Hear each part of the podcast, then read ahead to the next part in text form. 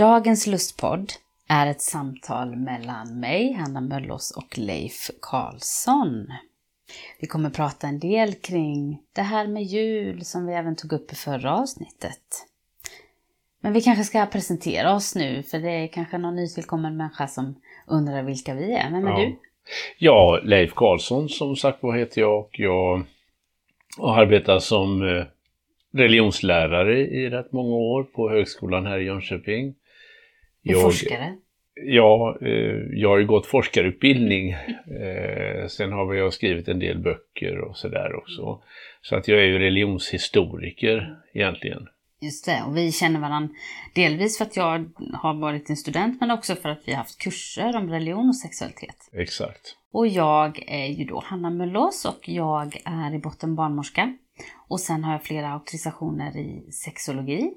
Och jag är psykoterapeut och jobbar här på en mottagning i Huskvarna. Där jag möter familjer och par och ja, individer, barn och vuxna kring sexualitet och relationer. Mm. Och den här lustpodden handlar ju faktiskt om lust och relationer i terapi. Med tanke på våra professioner kanske sex och religion. Ja, precis, exakt. Det finns ju väldigt mycket av det som jag jobbar med som faktiskt handlar om religion. Mm.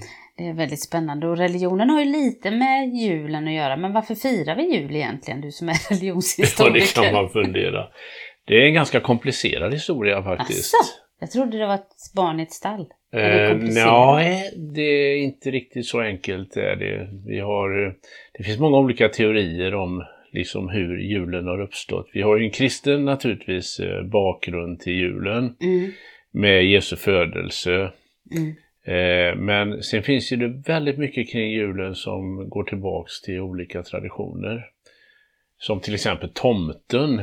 Det är ju en Ja. intressant figur som eh, det finns rätt många olika teorier hur, hur han har uppstått så att säga. Jaha. I kristen tradition så handlar det om en biskop, Sankt Niklaus, som eh, levde på 300-talet och som eh, Jaha, var han en biskop? Ja, som avbildades då med en röd biskopsdräkt. Är det sant? Det hade jag ingen aning. Eh, Det, det är en variant. Va? Och sen har ju vi i, eh, i förkristen religion, nordisk religion, eh, har man då försökt att se bakgrunden till julen och tomten till eh, midvinterståndet då, solståndet. Ah. Och de myter som är förknippade med det, bland annat Oden, guden Oden då som Mm. eh, avbildad då i, eller föreställd med vitt skägg och så vidare. Okej. Ja, och sen har vi då naturligtvis de här mer folkliga föreställningarna om hustomtar och tomtar och troll. Ja, just det. Viktor Rydbergs Tomten till exempel, Gårdstomten.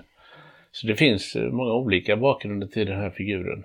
Spännande. För, men har det här med att det är det viktigare här uppe där det är så mörkt att vi behöver något roligt? Vi, Ja, jag, jag, ja jag, tror, jag tror faktiskt det. Om man ska se kristen tradition så har ju julen en, haft en väldigt stor betydelse Ja. i vårt land. Medan om vi kommer ner till eh, medelhavsländer så är ju, och många andra eh, länder så är ju, så är ju alltså påsken den stora högtiden. Ja, just det, med Den Jesu stora, död. kristna, ja, den stora kristna högtiden. Ja. Och inte kanske julen på samma sätt som här, men jag tror att det har att göra med vårt behov av, av eh, något som lyser upp i mörkret så att säga. ja, just det. Och då blir det lite som när man sjunger O helga natt, där du frälsning åt oss gav. Då blir det lite det här att då föddes Jesus som var frälsningen för världen och så på andra ställen där det är ljust mer så firar man just påsken där Jesus gjorde sitt uppdrag som Ja, han enligt kristendomen då kom för att utföra.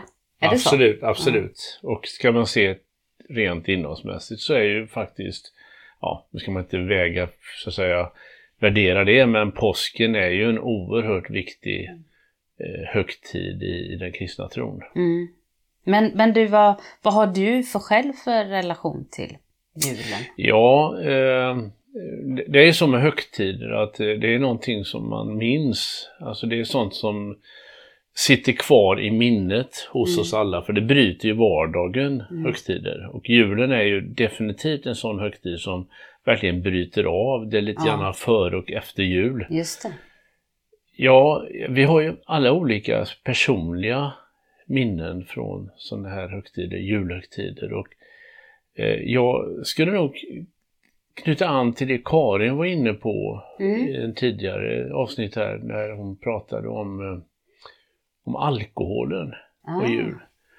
Eh, och att det är väldigt många människor som har negativa upplevelser av just alkohol Ja. på jul. Och jag tillhör dem, tyvärr. Ah. Att eh, jag hade en far som hade svårt att hantera alkohol. Och det blev väldigt smärtsamt eh, många jular. Mm. Så att eh, personligen så har jag inga positiva minnen Mm. av jul utan mest negativa Nej. faktiskt. Och är lite sorgligt. Är det? Ja, för jag tänker också du är liksom 70 nu. Ja, och då, men jag skulle säga då, vi pratar ju om min barndom nu. Ja, visst, Sen när jag träffade min fru och vi bildade familj Mm. så har vi haft fantastiska jular. Men det Mm. finns ändå liksom en tagg Ah. som sitter där alltså. För, för det, alltså, att jag sa att du var 70, det var inte för att poängtera det. Nej, ett det var uppmuntrande, nej, Ja, det är en fin ålder. Nej, men jag tänkte mer det här att det, vikten av det, Karin också tog upp det här, hur viktigt det är att det får bli en, en tillställning av, av glädje och rolighet. Eh, och att det verkligen inte alltid blir det när det blir för mycket alkohol. Eh, och att det är viktigt då för de här barnen, och så tänker vi barnen, men det, de här barndomsminnena finns ju faktiskt kvar genom hela livet. Mm. Och då kan ju julen även när man är 40 och inte alls behöver kanske vara med sin ursprungsfamilj där det var jobbigt och tråkigt så faktiskt ta fram en massa minnen som blir jobbiga. Så det är ju jätte Mm. eh, intressant tanke du lyfter, att det finns kvar där som en Ja, det etsar grej. sig fast, eh, Mm. de där upplevelser man har eh, som barn och när man växer upp. Mm. Det är som att det liksom dröjer kvar och så eh, blir man påmind om det Mm. varje år faktiskt. Ja. Jag kan ju säga jag har haft bra jular på, på många sätt tycker jag. Vi har haft eh, väldigt fina traditioner och min mamma hon bakade och fixade och grejade väldigt mycket. Men vid en jul när jag var i tonåren så, så var det faktiskt så att mamma någon dag innan jul fick beskedet om att hon hade bröstcancer. Oj, Mm. ja. Och det, det var ju en sån här grej som satte i många jular sen att man var, för då var det ju också så att då gick hon på återkontroll runt julen och det blev en sån här grej som man tänkte på.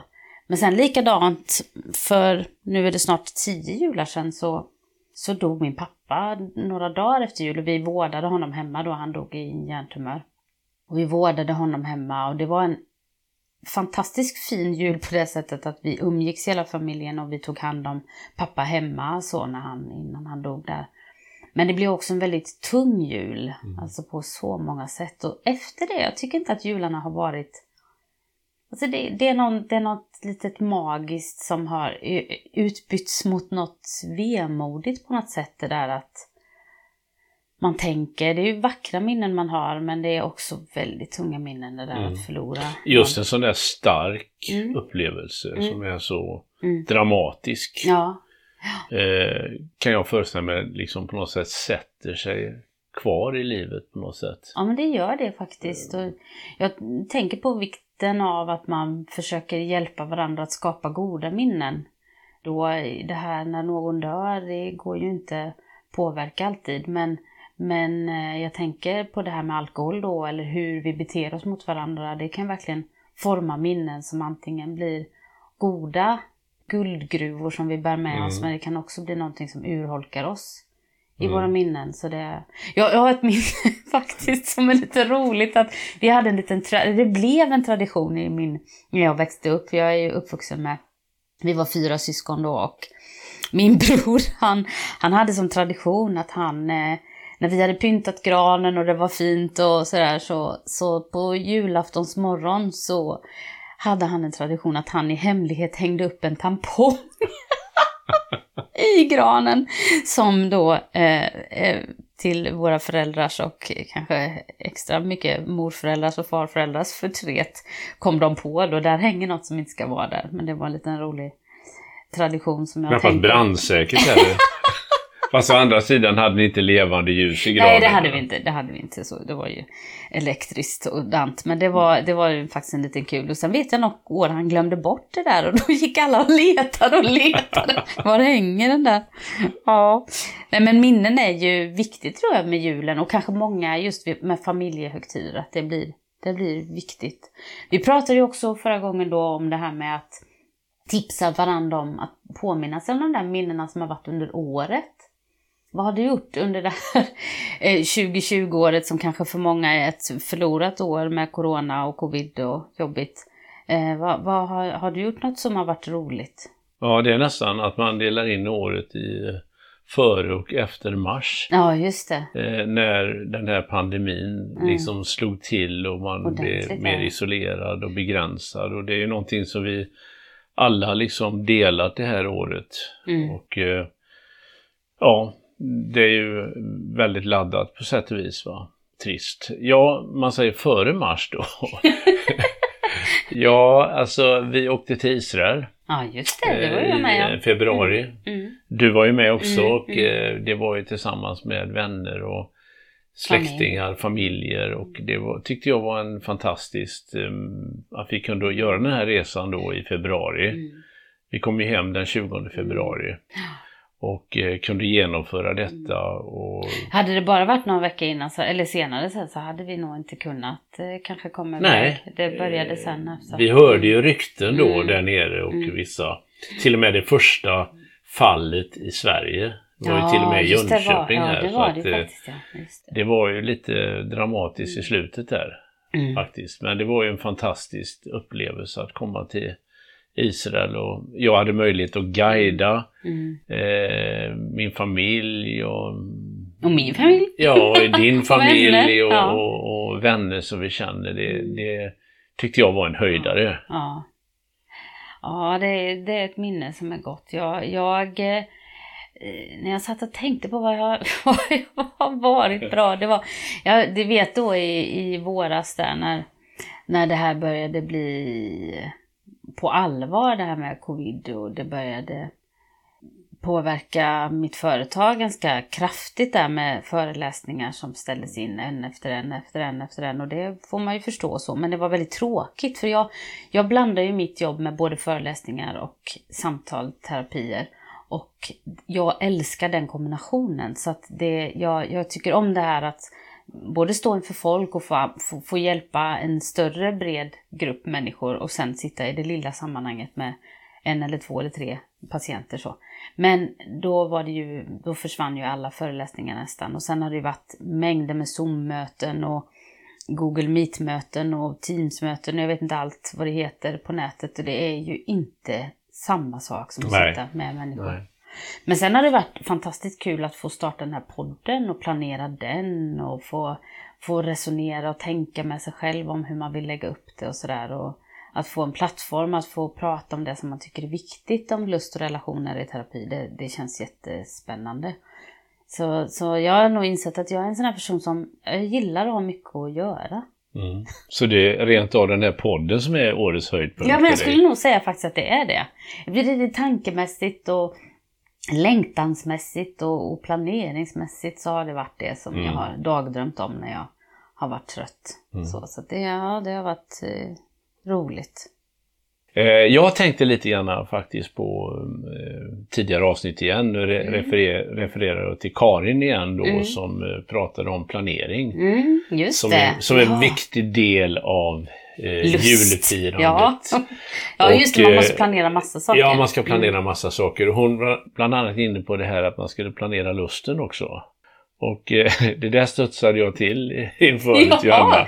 Att yes. planera in liksom en timmes erotik. Mm, mm. Och eh, det lät väldigt liksom, eh, vad ska vi säga, kallt beräknande. Ja, ah, du tyckte så ja. Aha. Eller kallt beräknande, ja, jag menar det här att det är man lite liksom, oromantiskt. Ja, liksom att en mm. sak det är ju liksom att säga att vi ska åka och handla på onsdag klockan 19. Det, Mm. Det är mer okomplicerat. Det är okej okay att planera det. Och ja. att vi ska till exempel, eh, ja, vad vi nu ska göra, ta en promenad eller vad det är och man tänker sig att man planerar in det mesta idag.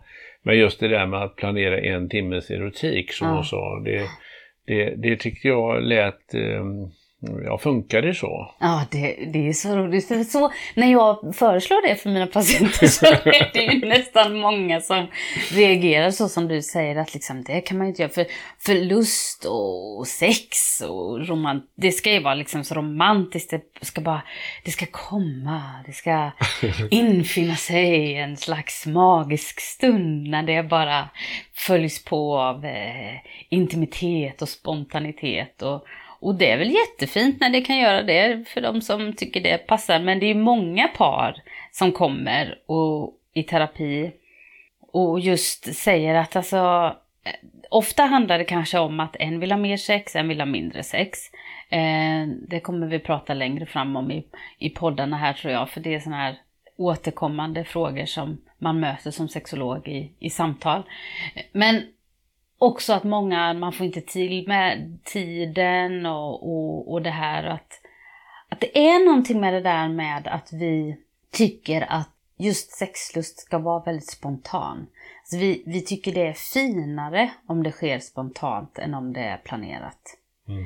Medan det är ju precis så som du säger att väldigt många saker som vi gör planerar vi. Alltså vi planerar när vi ska gå och träna, när vi ska gå och handla, vad vi ska laga för mat, vi planerar våra hobbys, vi planerar väldigt mycket. Och mycket i det planerandet mår vi bra av.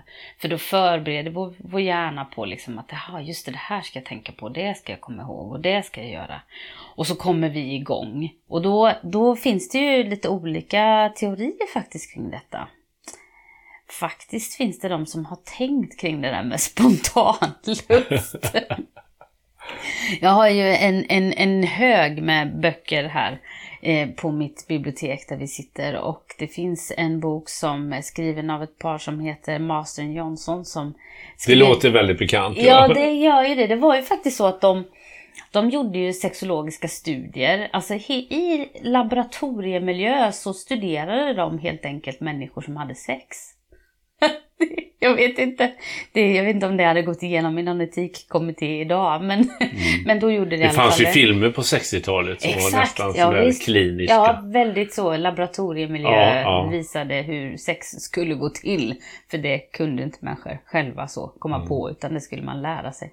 Men de i alla fall, de studerade detta och de gjorde någon slags diagram för hur lusten kommer igång, jätte, åker rakt upp i höjden mm. och sen så är det en liten platåfas och sen så liksom där den är lite stilla och sen så får man någon orgasm eller två eller liksom det blir någon slags klimax och sen så sjunker det. Och den här modellen ligger liksom till grund för hur hela diagnossystemet som har med sexualitet att göra egentligen eh, utifrån att det ska, de säger i sin, eh, i sin bok där att det ska vara en adekvat stimulering som leder till orgasm. Mm. och den kan planeras in liksom ja. i almanackan då? Nej men liksom det är det som är så intressant för att det här, det här var en, en modell som visar på att sexuell aktivitet är väldigt spontan, den kommer ganska snabbt och den bop, bop, bop, bop, bop så blir det så här och så ska det ske med adekvat stimulering då så ska det bli en orgasm och blir det inte det så är det någonting som är fel och då kan man få en diagnos eller liksom man kan få någon slags eh, problemsökningssituation där, där man liksom ska hitta vad problemet är. Och det blir ju, jag personligen tycker det här är så fruktansvärt tråkigt sätt att se på. Jag, jag ser inte ner på deras arbete för det har, det har genererat jättemycket och de, det var viktigt deras arbete i att vi förstår mer om sexualitet naturligtvis. Men ibland så tänker jag så här att väldigt många par som kommer till mig, de säger så här, eller personer som kommer själva också som funderar över att ja, men jag vill ha mer lust eller jag har tappat lusten eller mm. sådär. De vill gärna ha en så här tio punkters lista av mig. Typ, gå hem och gör det här så kommer du få lust. Medan lust handlar ju egentligen om det som mer är besläktat med konst och fantasi och njutning och liksom så här. Och det är kanske det som gör ibland att människor tänker att det är svårt att planera in det. Men problemet är ju att för de som människorna som tänker så här, ja men jag ska vänta tills jag verkligen, verkligen, verkligen, verkligen, verkligen, verkligen vill. Och så kommer inte den där känslan. Mm. Därför att sen finns det ju andra då, det finns en kvinna som heter Rosemary Basson som, och det finns många andra som också har forskat kring det här att jag kan lägga ut det här på hemsidan så finns det lite länkar till de här både böckerna och artiklarna och Rosemary Besson och flera andra menar ju då istället att det behöver inte alls vara så att lusten är spontan, att den bara woof, där kom den så. Eh, utan det kanske är så att vi också är sådana där vi responderar på lusten.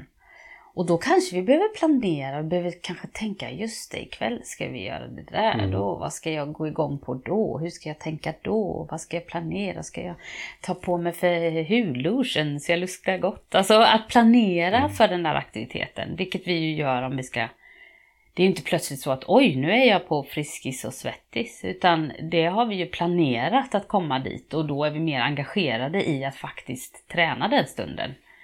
Så vad, vad tänker du nu?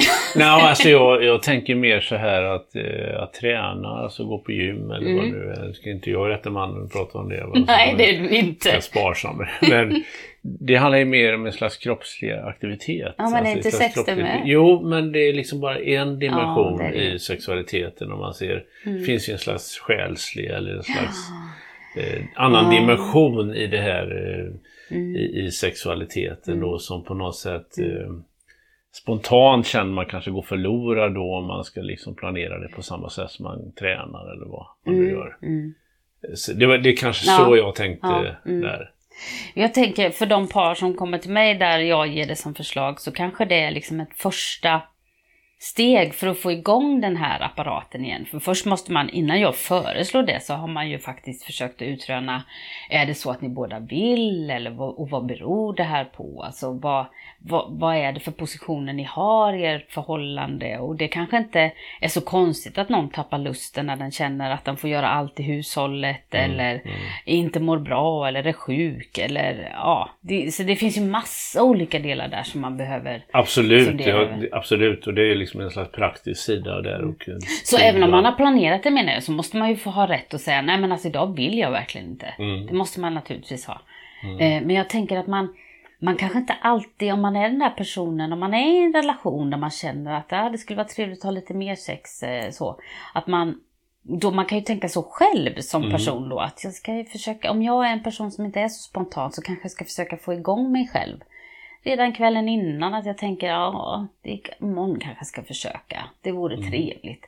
För Sen kan man ju ha dubbelbokat sig också. att man skulle på något sammanträde eller så. Det. Ja, men då är det väl trevligare att strunta i det där sammanträdet kanske. Men, nej, men visst är det så. Livet kommer emellan. Det är som en engelsk teolog säger, att helvetet är ett sammanträde som aldrig tar slut.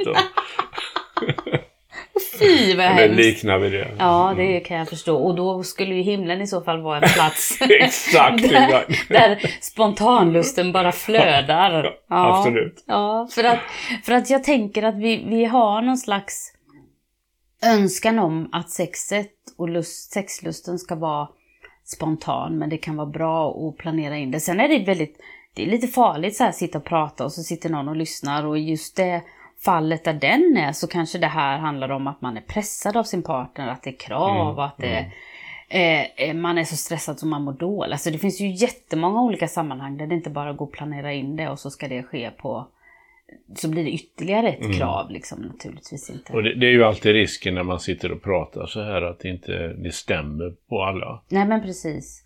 Och det, det är därför det faktiskt terapi kan bli ett komplement för att individualisera just de här generella råden eller generella tankarna som vi kan prata om i en, i en podd så här.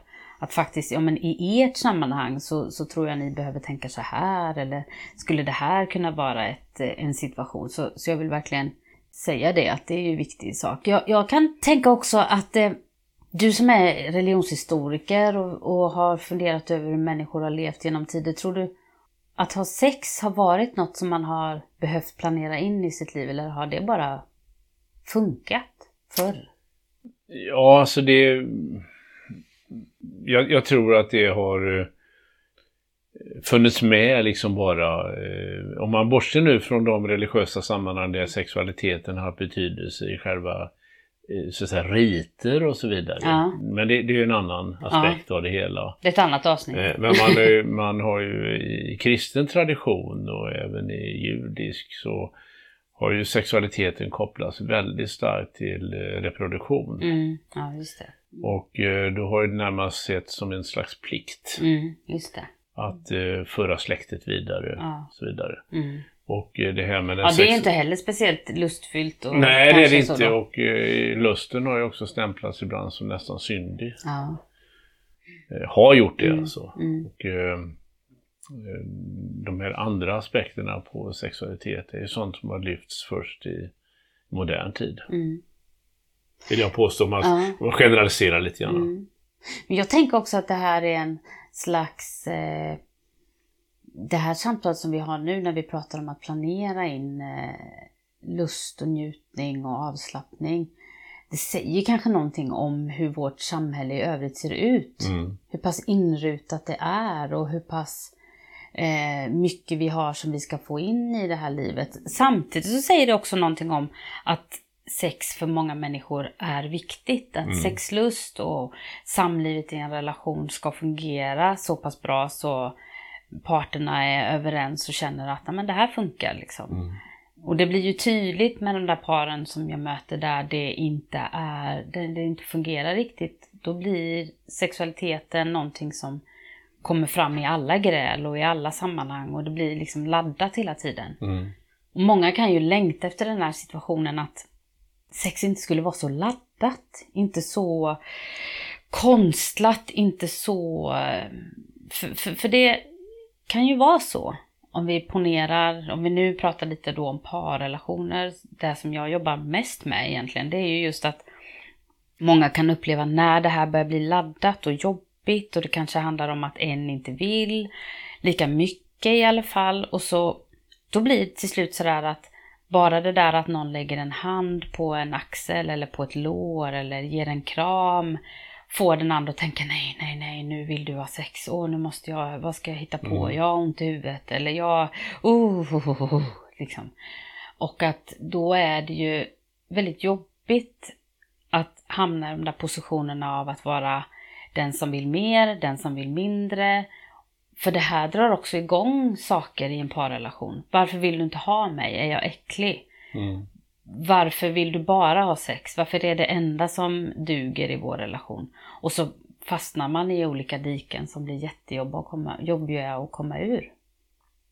Så jag tänker ju spontant och sammanfattningsvis att, att lust kan man planera, men det är självklart så att det finns massa olika sammanhang som man måste, Ja, jag, tror det. utreda. Jag, jag, tror det handlar också om att vi drivs väldigt mycket av plikter. Ja, mm. För, alltså förväntningar, det plikter som vi förväntas uppfylla. Och då kan lätt, eh, som du säger, sexualiteten bli liksom ett krav. Mm. Eh, och då kanske man reagerar inför att om man då dessutom ska liksom på något sätt planera det i en almanacka, då blir det ungefär som allt annat som står i almanackan som man uppfattar som saker jag måste göra. Ja säga. just det. Nej, Men, och- men det, jag förstår Mm. precis tanken. Det, det handlar ju också om att ge saker och ting utrymme, tidsutrymme. Exakt. Jag tror det är så vi ska Mm. tänka kring Karins geniala, eh, eller genitala, som Kurt Olsson skulle sagt. Helt genitaliskt. ja, precis. Råd där om att faktiskt planera in den här erotiktimmen.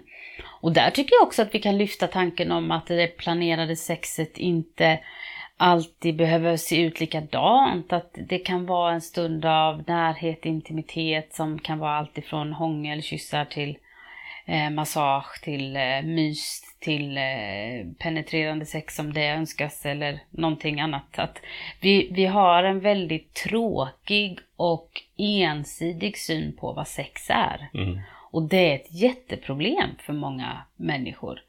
Eh, och det är absolut inte så att av min, de patienter jag möter så tänker kvinnor alltid så här och män alltid så här. Utan det är väldigt mänskligt eh, överlag hur man tänker att det borde vara eller hur det ska se ut så. Och det kommer vi prata lite mer om utifrån att det finns andra sätt att positionera de här olika synsätten och förhållningssätten kring lust. Det finns en teori som pratar om höglustare och låglustare. Så det tänkte jag att vi ska prata lite om och kanske ge de här positionerna som vissa människor intar då eh, varsitt avsnitt så småningom. Det ska bli väldigt spännande. Men jag tackar för detta Leif, för tackar för att vi har fått prata lite kring julen och hur viktigt det är att vi skapar goda minnen för varandra för det finns med oss genom livet, Absolut. de minnena. Ja. Vi kan väl säga att det är viktigt att vi tar hand om varandra Mm. under Och- den här högtiden. Det ska vi alltid göra, va? Ja. men särskilt de här stora Mm. högtiderna. Och jag tycker det var väldigt fint som du nämnde där att fastän du har med dig minnen som var tuffa med, med vid jularna så har du kunnat bygga nya minnen. Absolut. Mm. va. Mm. Väldigt fint. Det tycker jag vi avslutar med. Så tackar jag för idag.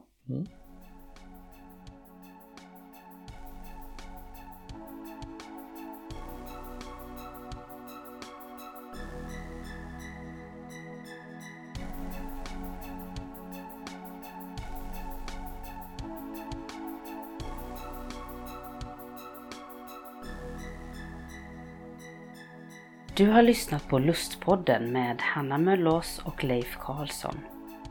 För mer information och tips från programmet hänvisar vi till lustpodden.se. Där kan du även kontakta oss om du vill till exempel vara med och berätta din berättelse om lust och relationer i terapi. Signaturmelodin är skapad av Johan Nilsson.